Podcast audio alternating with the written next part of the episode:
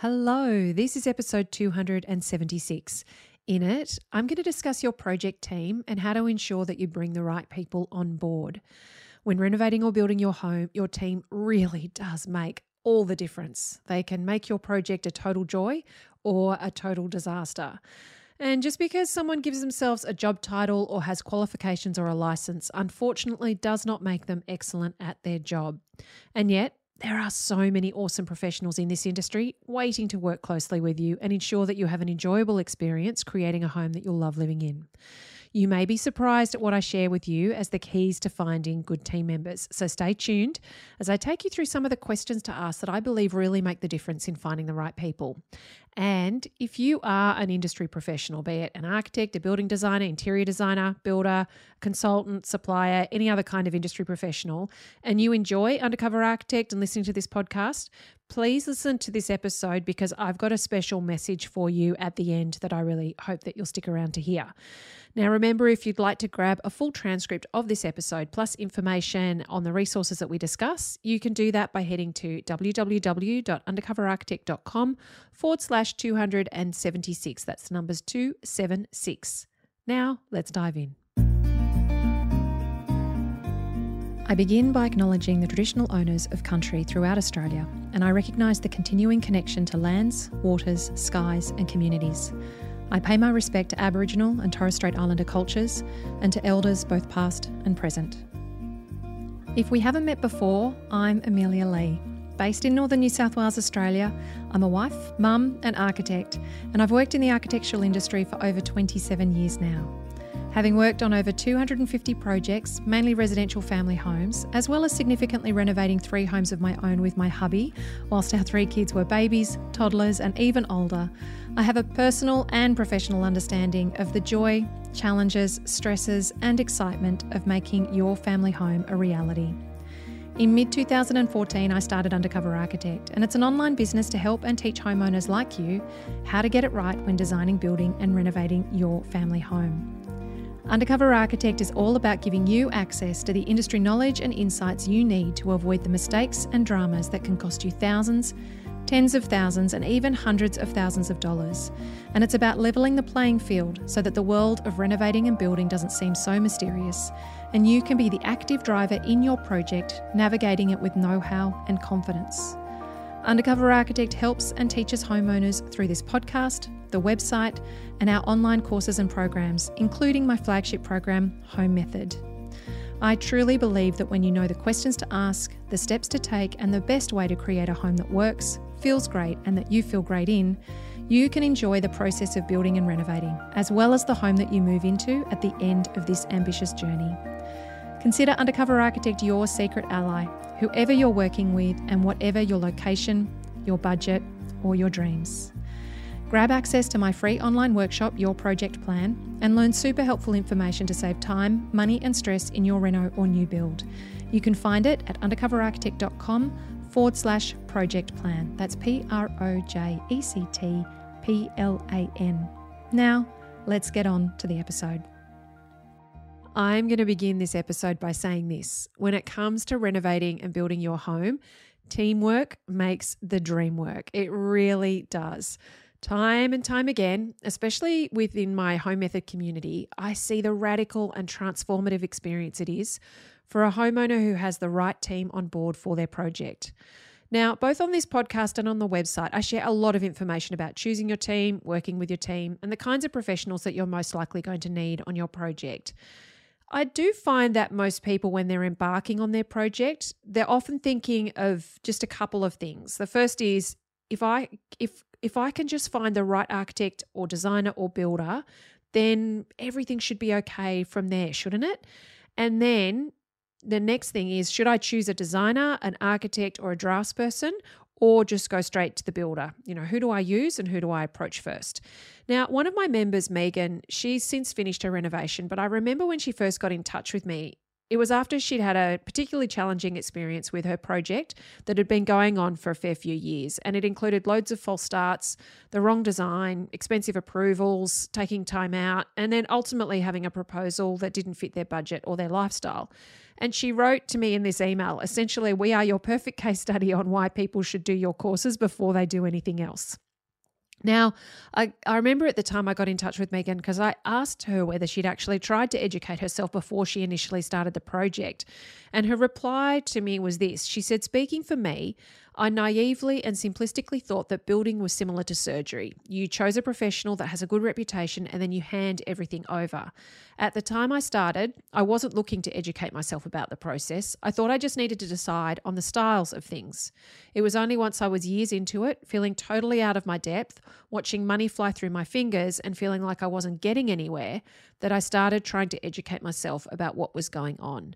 And Megan, what she is saying here, it's a really common feeling for so many homeowners that I speak with. And it's it's actually about how many do go about reviewing and selecting their team. You know, they seek that key professional based on reputation or a collection of the key players, and then they hand everything over.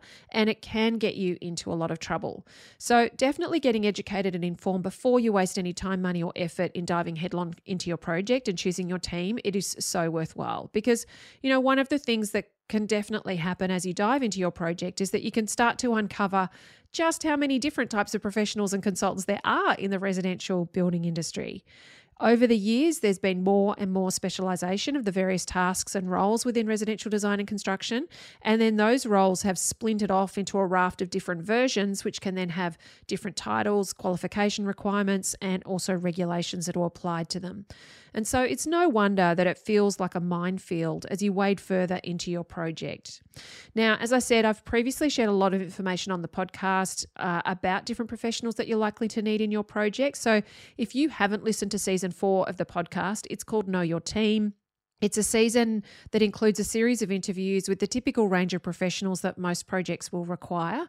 There's some amazing guests in season four, really sharing great insights and advice based on their experience and their roles. And it will definitely help you get a greater understanding of how they work, what they do, and when and why you might need them in your project.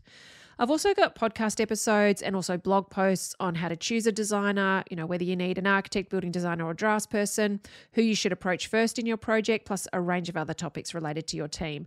And then, of course, inside Home Method, I've got more information. There's interview checklists, there's questions to ask your potential architect or designer, your structural engineer, builder, other professionals, you know, so that you just don't forget anything when you're actually interviewing them and you can get the information that you need to determine whether or not they're a good fit. And there's uh, additional resources there to really help you get your team selection right. So, in this actual episode, I want to discuss some other factors with you that I know really do have a significant impact on how well you and your team will work together. And if you keep them in mind, they can actually help you make a great choice. It's also worth noting something that I've noticed in this industry, and perhaps you're aware of it as well, is you know, like minded people are attracted to each other. That, of course, happens in any industry. So, often all you have to do is find that first professional and then the rest can then be offered up from that professional's network. So you might not necessarily have to find the designer or find the builder first, you know, they can be an obvious place to start, but it might be that you know, you know or you've found a great structural engineer or a landscape designer or even, you know, someone like a building biologist or another type of consultant and then you can find you can tap into their network of like-minded people within the industry. So you can always think about your team selection from that point of view as well. But you know, I want to warn you this episode's not about the nuts and bolts of finding your team. I'm not going to take you through the questions to ask them, what to expect that they'll do, and how to check their experience. All of, you know, I met, I share all of that information with great detail and tools and templates inside Home Method. And of course, there's other resources that will help you on the podcast and the website.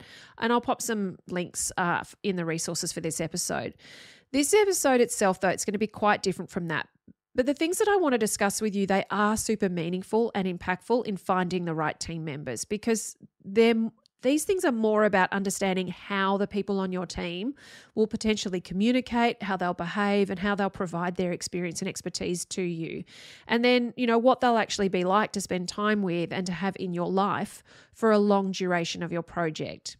So, before I dive into these areas or topics that I know will enable you to find the right fit, there's some points that I want to cover first. So, let's just go through, through these, okay? So, the first is that just because someone is qualified and has a job title does not mean that they are excellent at what they do. So, I mentioned this up front. It takes more than qualifications and job titles to provide great customer service, to help you navigate your project confidently, to be a fantastic communicator, and, you know, to be your trusted guide as they deliver their expertise. Secondly, you know, just because someone has a big social media profile does not make them great at what they do either. Holy cow, you know, there are some operators out there who have incredibly huge social media audiences and they are doing terribly terrible quality work.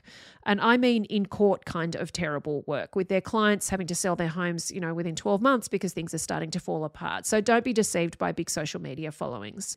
Thirdly, you need to do thorough due diligence on anyone that you're bringing on board. You need to confirm that they can actually legally give themselves as the title of being an architect, for example, or that they're licensed as a builder for the work that they're going to be doing, or that they have the necessary qualifications and licensing to legally conduct the role that they're going to perform on your project. Now, number four, don't be afraid to ask lots of questions. This is how you'll find out an enormous amount of information about a professional, about how they're going to handle your communication, what they'll share and what they won't share with you, and also just how they respond to your curiosity, how kind they are about that. Number five is, and I want to emphasize this because I do get word back from some professionals in the industry, from undercover that undercover architect community members have have treated them in a particular way. So this is not about bullying potential team members in trying to show them who is boss. That's it's not what I it's not what undercover architect is about. It's not why I'm trying to empower you with this information and knowledge. And and it's not it's definitely not the approach that I suggest that you take towards finding team members. You know, the most effective teams they work collaboratively. The project is king or queen and everyone, including you as the client, you're working together to make it happen in the best way possible. You, as the client, of course, you determine the budget and the brief, but it is then best to remain open to the advice and the input of the experts that you're hiring as to whether these are realistic and achievable. No one person needs to be the leader. You'll each take leadership when you're needed at specific times, but the best teams actually work cohesively together. Your project does not need to need you to put on a suit of armor and go into battle. And if that's the approach that you're finding that you have to have with your team, then you've got the wrong people on board. Now, number six, I do want to say though that it is it's essential that you need to set expectations and standards for how you see your project team working together. And you can do this without being a bully, without throwing your weight around. You know, in all of your conversations and communication with your team, share what your expectations actually are. Number seven is really take the opportunity to use all interactions that you have prior to choosing a team member as a gauge of what they're going to be like to work with. Don't ignore early red flags. That's a big one, okay? Now, number eight is also to remember in this industry, people, good people are busy right now, okay? So if they don't reply to your email straight away, that's not necessarily a reason to strike them off immediately. However, you do want to look for these companies and people that actually have great processes to handle inquiries because it probably means that they then have great systems and processes driving efficiency in their business overall. And their process for handling your inquiry, it may actually be that they send you to an inquiry form that you need to fill out a lot of information in before they're going to get on the phone with you. And that's totally okay because it's part of their process of determining if you, they're a right fit with you and you're a right fit with them. And so it's worth undertaking that. Number nine is choosing your team. It will take time and it should. You know, you're committing to a process that's most likely going to last two years or even more if you're embarking on a renovation or a new build. Chances are, if you were a new parent like I was, you know, you took a long time to choose the pram that you bought for your first child that might get a few years of use and cost under $2,000. So this is a home, you know, and it's ideally going to last decades. It's going to cost hundreds of thousands of dollars, if not more. The only way that you really have a chance of sussing out a professional team member is to actually interact with them over a period of time. So that might mean that you're following their social media accounts for a while, or that you're being on their email list, that you're checking out their projects on their website or you're having a few conversations with them. Now, of course, those professionals who actually show up publicly on their social media, who share insights to themselves and their businesses, they will have an unfair advantage here because homeowners will be able to get to know them more readily. I, you know, I know this is the case because when I used to do one to one design services inside Undercover Architect, I never had to market those services. You know, people would read the blog or they'd listen to the podcast and they'd, they'd self select. They'd determine whether or not I was the right fit for them. And so then they'd approach me at that point. Now, you know, more and more industry professionals are getting this. They're realizing how important it is to use social media and online interactions to let their potential clients get to know them before first reaching out. Number 10 is, and this is something I say to my home method members a lot, it's definitely worth remembering. You've possibly heard me say it before. You may have to kiss a few frogs to find the right person. And this may mean that you even end up starting to work with someone and then you discover that they're not what they seemed and you need to terminate your services.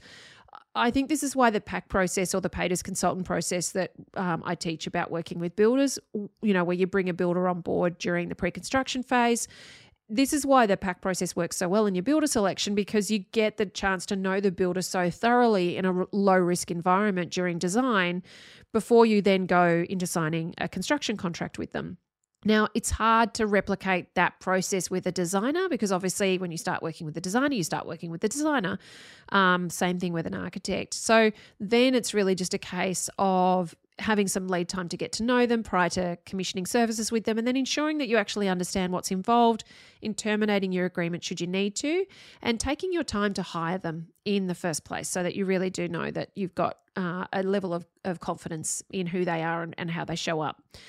Now, the last point that I want to make before I share these these three questions to ask yourself as you're uh, interviewing potential team members. Number eleven is that being informed and educated about your project, about the steps involved for your reno or new build prior to diving into your team selection process, it's naturally going to help you weed out those who are giving you misinformation, those who are overriding your wishes and wants, those who are treating your involvement as unnecessary or they're dismissing your care and concern for your project. So, really do invest effort and time uh, in being informed and educated before you go about your team selection. You know, most homeowners I know in the UA community, they're thinking about renovating and building for a long time before they start their project planning. They're following people on social media, they're buying magazines, they're doing other research, sometimes without even being aware of how much they're diving into, into this. And if this is you, you know, you definitely can and should use that time to assess and discern, you know, who the professionals will be that you'll reach out to. And, you know, when you decide to get serious about your project, who are going to be the people that you'll get in touch with? because that's going to give you some runway to get to know more about them, their projects, and their business before you make that call if they're a fit for you and your project. Alrighty, so now let's have a look at these key things that I know do make a big difference in the performance of a professional team member, whoever they are, and they can actually facilitate great working relationships in your project. And as I said up front, these things that I'm going to run through, they may sound strange. I, I, I think that they're going to sound strange when I start going through them. However, I've actually been thinking about this a lot over the over the particularly over the past few years as I've seen success for homeowners in their team choices and also the failures and I've been trying to distill down what is the what is the true difference what is the real difference and now especially as i work closely with builders inside my other business live life build and, you know, we really see builders improve and grow uh, as we work with them versus those that don't uh, grow and improve. There are discernible differences in how they behave, in their approach to life in business, and their mindset. And I think it provides an amazing insight into what a successful, you know, what successful service actually takes as a professional in this industry.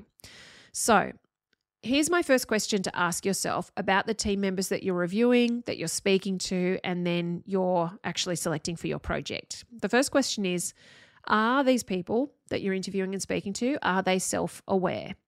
So, self awareness is the ability to recognize and understand one's own thoughts, emotions, behaviors, and characteristics. And it involves being introspective and having a clear perception of oneself, including one's strengths, weaknesses, values, and beliefs. Self awareness enables individuals to have a deeper understanding of their own identity, motives, and reactions to different situations. And it involves being able to reflect on one's own thoughts and actions and having a level of consciousness about one's own existence and experiences. Self awareness can manifest in different ways, including emotional, cognitive, social, physical, and values based self awareness. And self awareness is considered a key aspect of emotional intelligence, and it's often associated with, with personal growth, with self improvement, and with self reflection. It can help individuals better understand themselves, make informed decisions, manage their emotions, and improve their relationships with others. And this is why I think self awareness is such a key factor in finding a great team member to work with. Now, how can you tell if someone is self aware? Well, determining if someone is self aware can actually be challenging. It's an internal quality that may not be apparent externally, of course. So, but there are some signs that can suggest someone actually possesses a certain level of self awareness. You've got reflection and introspection. So, self aware individuals, they often engage in introspection, meaning that they'll actually reflect on their thoughts, their emotions, and behaviors, and they'll seek to understand their own motives and reactions. And they may be willing to engage in self examination and self questioning. The second uh, sign is that they'll have an openness to feedback. And this is a really big thing that you want in team members, okay? You want them to be open to feedback. Self aware individuals, they're open to receiving feedback from others. They actively seek feedback to gain insights into their own strengths and weaknesses. And they're willing to listen to different perspectives without becoming defensive. And they're willing to make changes based on the feedback received. The third sign is that they have an ability to self regulate. So, self aware individuals are skilled at managing their emotions and behaviors. They are aware of their emotional triggers and they can regulate their emotions effectively rather than being controlled by them. They may also have good impulse control and exhibit thoughtful decision making. Number four in the signs of someone being self aware is authenticity. So, self aware individuals tend to have a strong sense of authenticity. They're in tune with their own values, beliefs, and principles. They're not afraid to express their true selves, and they do not feel the need to conform to societal expectations or seek external validation excessively. Number five, empathy and perspective taking. So, self aware individuals will often demonstrate empathy towards others. They're able to take the perspective of others. You want this in your team because you want them to be able to put themselves in your shoes and understand what you're going through. Um, and they're also capable of understanding and considering different viewpoints, which can lead to better communication and relationship with others. And the sixth thing is a growth mindset. So, self aware individuals tend to have a growth mindset, which means that they're open to learning, growing, and evolving. They see failures or setbacks as opportunities for growth, and they're willing to embrace challenges and learn from them. Now, it's important to understand self awareness is a spectrum, okay? Individuals may exhibit varying degrees of self awareness in different areas of their lives. It's also going to be a quality that, of course, can be developed through further self reflection, mindfulness, self examination processes. It's a, it can be a moving feast. So, and no one is perfectly self aware all the time. We're not, you know, we're not those kinds of people. Where, but self awareness, you know, does require ongoing effort and self reflection. Now, all of these signs that I've gone through about self awareness, they can and they will be evident and demonstrated in your early dealings with potential professionals that you're connecting and meeting with if you have your eyes open for them. You just need to give it time. You actually need to spend time with the people that you're potentially going to bring on board to your project. You can ask them about previous projects. You can, you know, ask them about things that might have gone wrong on those projects or about how they might have handled specific situations or challenges you'll start to see whether they're emotionally aware, whether they're empathetic with their clients, whether they're actually seeking to improve and grow, whether they're reviewing how to develop and shift to better the way that they work on an ongoing basis. Now, I see this in the professionals that I look at online. You can see where it exists, you can see where it doesn't exist. And I definitely see it in the builders that we work with inside Live Life Build. You know, those who are self aware, they are personally accountable, they own their mistakes, they talk with vulnerability, and they don't blame others or play the victim. One of our main mantras, actually, that's that we have with our members inside Live Life Build is it's a saying by Grant Cardone, who's an entrepreneur. He says, Nothing happens to you, it happens because of you. And we teach this because when you anchor into this, and we find that that when we help builders anchor into this this notion of nothing happens to you, it happens because of you, it enables them to really take ownership of of how they show up in their life, how they show up in the things that they do. That sentiment alone has completely turned builders' mindset around to enable them to transform what they do and how they operate. So you really want to, you know, be able to assess with the professionals that you're speaking with, do the are they the kinds of people who take responsibility in their own work and in their own lives? Now, the self-awareness that I'm talking about here I am not talking about all consuming, the world revolves around me, introspection, and navel gazing. It's a self awareness that also comes with a sense of humor.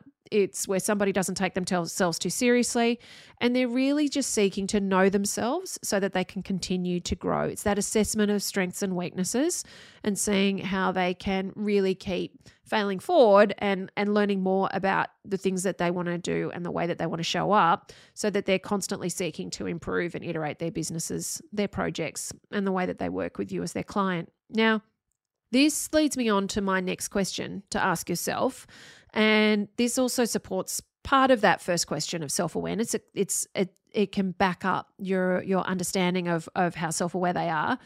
And this is what ongoing learning are they doing? What ongoing study, what personal and professional development do they undertake as a as an industry professional? Now, as a registered architect, and this applies to being a registered architect in Australia and also overseas, you know, we're actually required to undertake a specific level of continuing professional development or CPD. Each year, we have to fulfill a certain number of hours. Uh, we need to document it. We need to submit this annually as part of applying for our, the re- renewal of our registration. And it can be audited at any time. And there are formal and informal hours to complete. So you can't just say that you read websites and magazine articles for all of it either. You know, CPD, to, to actually achieve it, it requires an investment of time and of funds in order for you to satisfy the point requirements and the hours uh, each year. There's other professionals as well within the industry that are also required to complete continuing professional development as part of their licensing or membership to specific bodies. And then there's parts of the industry that don't require any CPD. Builders are one of these uh, industry professionals who are not legally required to do CPD. And I believe this is a massive oversight in the industry because, you know, building standards and codes and regulations change and builders need to be across this. And it's just not built into their professional operation that this is that this, they're incentivized to keep up their learning uh, and development in this regard. So, you know, we take, for example, the upcoming introduction of these big changes in the National Construction Code for 2022, which is coming in in 2023. And, you know, especially there's information in regards to condensation mitigation, moisture management in buildings, the energy efficiency um, changes that are being made. There are still so many industry professionals that I come across, including builders, that are blissfully unaware of what is coming in these code requirements. And, you know, the building industry representative bodies who really uh, are in the position to be able to educate them about this stuff and, you know, that a lot of these these builders will be members of, they pretty much spent a lot of last year campaigning against these changes rather than sort of doubling down and helping builders understand them. Uh, and you know we've been teaching them to our builder members inside um, inside Live Life Build.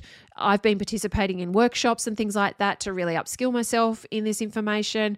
And I still hear of and see so many clients that I'm then passing this information on to. You know, homeowners inside the home method community, and and you know speaking to people. It's clients that are often needing to educate their professionals about these changes because they're more across the NCC 2022 changes than their professionals are.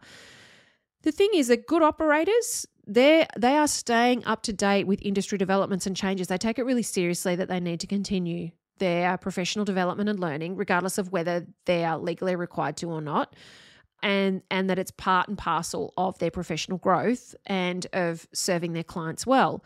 So you can actually ask your potential professional team members, you know, what ongoing learning do you do? How do you stay up to date with industry changes? what what are you going to what are they going to do as professionals to ensure that they're always well informed and able to help and support their clients and you actually have if you're listening to this podcast around the time of release you know in in i'm recording this in april 2023 you actually have this really fantastic window as we move through to um, to the end of 2023 when all of the ncc changes will be fully in place we've got a transition period from may to october but you've got something really kind of clear to be able to talk to professionals about potentially to say, you know, what what can you tell me about the NCC 2022 changes and how they're going to have to be incorporated into my into my project in regards to the livable housing guidelines and the moisture management and condensation mitigation and energy efficiency changes. How are you incorporating that into your projects? And so when you you'll see, be able to see whether somebody can speak to that from an informed point of view. Now, the thing is too that this this development, this growth, and learning. It doesn't actually have to be just purely professional development either. You know, I know as a business owner, some of the most important development and growth work that I need to do in order to be able to deliver the best to you, the UA community, it's my own personal development, my own mindset work. And, you know, heck, to be a great partner to my husband and be a great parent to my kids, which I don't always nail all of the time, um, you know, I definitely need to be doing ongoing learning and personal development, you know, and this is something to be keeping an eye out for in those that you're reviewing to work with, or you can even discuss it as well. Now, that may sound weird. I know that may sound, it may even feel nosy to be sort of wondering this about the professional team that you plan to hire. But I've found that many professionals who are passionate about their work and about their own growth and development, they're sharing information about these kinds of things on their platforms and in their conversations with potential clients anyway. It just slips into it naturally. It can even be in the conversation about what they did on the weekend. You know, this is who they are as people and they're showing up authentically in their working life. You're not getting two versions of them. So, you know, but the thing is that ultimately, when you're sussing this out, it's going to help you see if you're aligned with these professionals in your personal values, in the things that are important to you. You know, you'll see how your potential professionals will handle stress, how they're going to manage their anger, how they're going to deal with those hiccups and hurdles that will inevitably come in your project how they're going to take on board frank feedback. You know, you can't do any of those things well if you're not someone who's seeking to regularly improve yourself personally and professionally. Now, what if this isn't your thing? You know, what if you're saying to me, I don't do personal growth, Amelia. I don't feel that I'm that self aware. But chances are you won't be listening to this podcast if that's you. Um, I find that Undercover Architect generally attracts a like minded community of homeowners you know, you're a self aware bunch, you're seeking your own growth, and you really want to get it right in your homes because you see your homes as an extension of your personal values and your worldview. And I find that UA community members are they're questioning it with a curiosity to ensure that it's always the truest version of what that represents, you know, to you. So now, lastly, I've got one more question that I want you to ask. And this is one that I was sort of playing about with mentally, particularly after hearing a few projects gone pear shaped and a few situations where teams really didn't work out well. And, you know, this can be an interesting question to learn more about the way that your potential professionals work in their projects and particularly in their client relationships. This question is Are their clients still living in the homes that they created for them, that they worked on? Now, if you're wanting to work with team members who have experience in doing long term family homes, you know, that people live in for decades, then they most likely are doing that type of work already and have been doing that type of work for some time. And if they've got it right, then those people, those previous clients, are still going to be living in their long term family homes. So ask them, you know, if they're architects and designers, this can get a little bit tricky because some architects and designers they'll only do design work and they don't see people through the construction phase either through choice or because that's what the client will only pay them for. So they may have actually lost contact with the owners you know the design they could have finished off the design and the approvals and the client disappeared and they're not sure of how the project's actually proceeded. That can be understandable but there's always you know you can find that there's usually ways to find out if the people that they were clients of them design wise are still the people who are living in those homes. Now, why this why I bring this up is for a few reasons. What I see is that when projects don't go well, they leave a really bad impression on the clients, you know, who often actually struggle to go on and love the home. And if they're financially able to, they'll often move on to another home because it's just a stressful experience. It's not the relaxing haven they anticipated. Also, when projects don't go well, homeowners can seek to sell before the property is deteriorated too much. And I'm seeing that happen with a, you know, particularly at the moment where some builders have raced through projects and not built them well, or they've tried to cut corners because it's been needed to happen from a cost point of view. And uh, so the homeowners are selling just after that 12 month period um, so that the home hasn't deteriorated too much and becomes a massive repair or maintenance cost for them.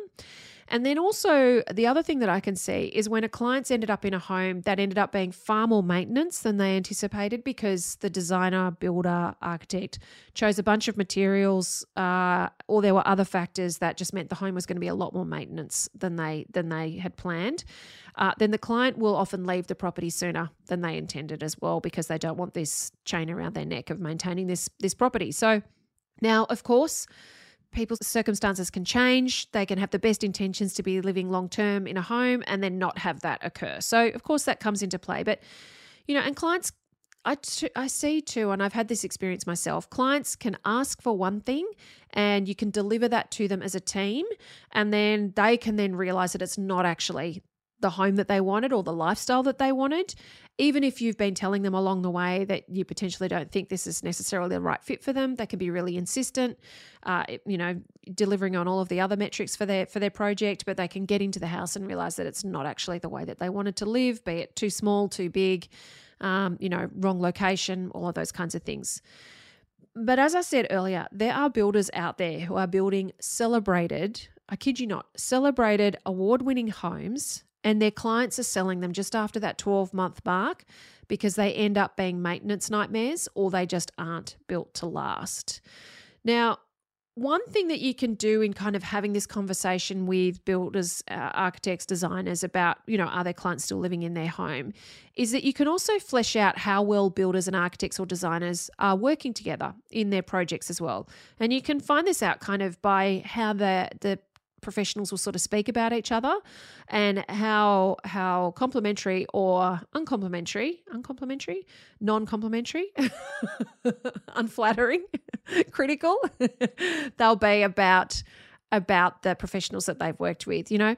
Architects and designers and builders who are self aware, who are seeking personal and professional growth, and who work well together because they've found like minded team members to work together cohesively with, they're often really enhancing the design and the build quality in their projects because they're always seeking to improve what they do.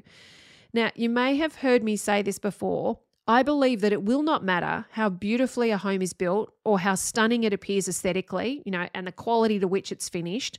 If it isn't functional and it doesn't work in its design for how the lives and the lifestyles of its occupants need to operate, it's going to be frustrating every day as a home to live in. No amount of styling or great quality workmanship can overcome bad design.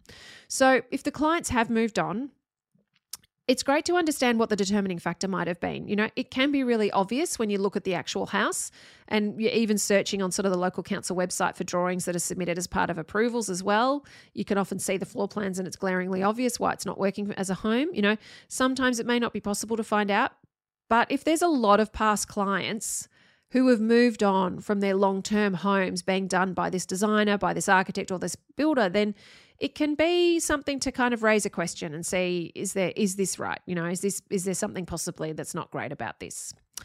So like i said to you those three questions were probably not what you were expecting at all but i do suggest that you ask yourself these questions about the professionals that you are considering for your project. So the first one was are they self aware? And remember to go back and listen or download the transcript so you can see what the characteristics of being self aware look like.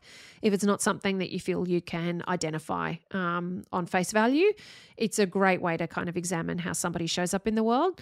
Then the second is, you know, what ongoing learning, study, professional and personal development do they undertake? And that is actually a point blank question that you can ask a potential professional because it's in your interest to understand are they keeping up to date with industry knowledge and information so that they are always ready to address your project uh, and its particular arrangements. I've had so many situations where people were operating on the advice of a builder or a designer who hadn't kept up to date with local planning legislation or building code issues, and it's then fallen uh, the project's gone pear shaped because that's only been found out in the throes of the project um, when it's then expensive to course correct. So you definitely want to understand, and you can ask this of the potential professionals that you're speaking to.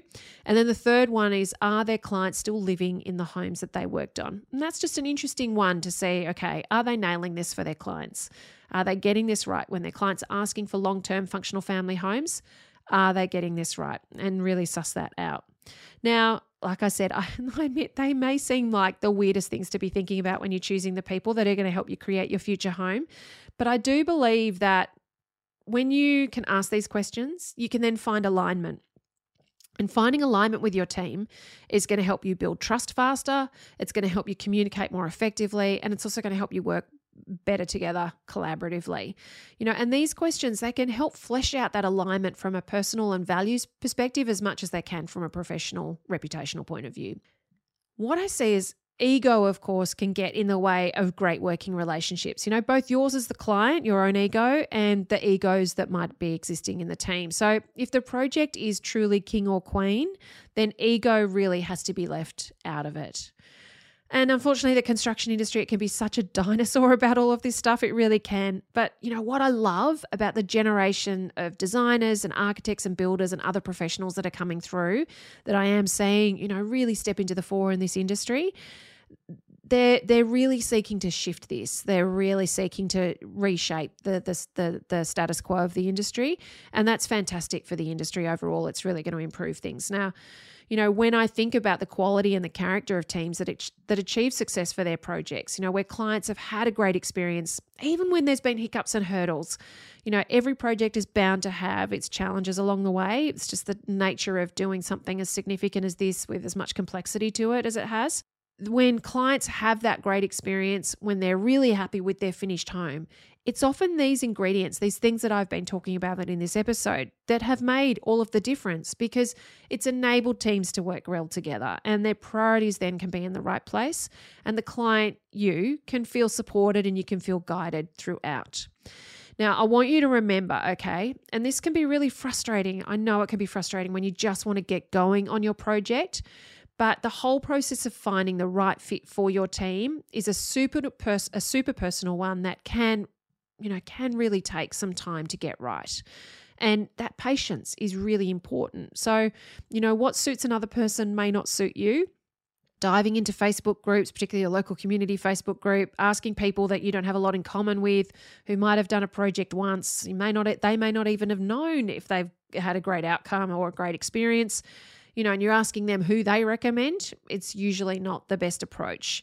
You are so, so, so much better off if you can upskill yourself to know how to ask the right questions, to be informed and educated about your project process prior to interviewing your team, and then especially when you're working with them. That'll give you the chance to really see the red flags early, be able to course correct when you need to, and and not get led down the wrong path.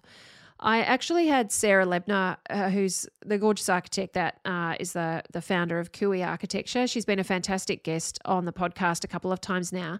She actually shot me this message last week on email. She said. Um, a few of my clients she wanted to share uh, basically an endorsement for for home method and she said to me a few of my clients have taken amelia's course before contacting me and have been wonderful clients to work with an informed client can more effectively contribute to and collaborate on their project progress in a way that leads to a smooth process with realistic expectations and a fulfilling outcome for them and their family. I'm thrilled when a, when a prospective client says they've done Amelia's course, and I'll be honest, I often discount their fees because I know they're so well prepared. So, and on that note, whether you're renovating or building new, if you would like more structured help and guidance and to feel more confident in control as you learn the steps from start to finish of your project journey and how to create a functional, feel good, and fantastic home, then Home Method is definitely the place for you. So, you'll join our amazing, clever, super informed, gorgeous community of homeowners who are all planning their renovation or new build. They're on a similar journey to you. And of course, you'll be able to access my personalized help along the way. I would love to see you inside Home Method and support you in your project. You can find out more information about it by heading to www.homemethod.com.au. Now, lastly, remember up front, I said if you're an industry professional listening to this, stay till stay tuned to the end of the episode. If you're a homeowner listening to this who knows an industry professional that this could resonate with, then please pass this information on to them. I I really want to reach out to industry professionals all kinds of industry professionals, suppliers, uh, builders, uh, architects, designers, landscape architects, landscape designers, structural engineers, uh, who else? Uh, lighting designers, interior designers, any type of industry professional who helps people design build and renovate their family homes if you if you resonate with how undercover architect seeks to educate and inform homeowners and you resonate with what i teach here and you also want to improve the experience and outcomes of renovating and building for all involved, I have a special message, okay? I want to build an army.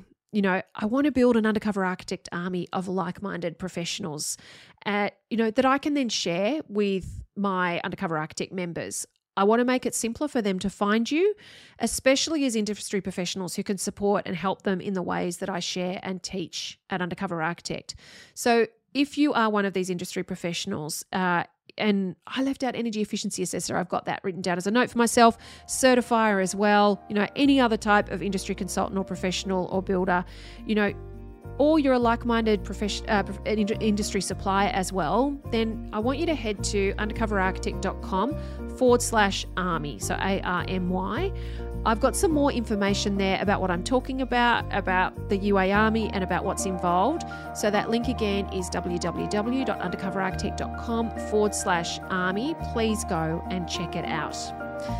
Now, remember, Teamwork does make the dream work. So here's to everyone finding an amazing team for your renovation or new build and enjoying the process whilst creating a home that you love living in. As always, thank you for tuning in and for letting me be your secret ally.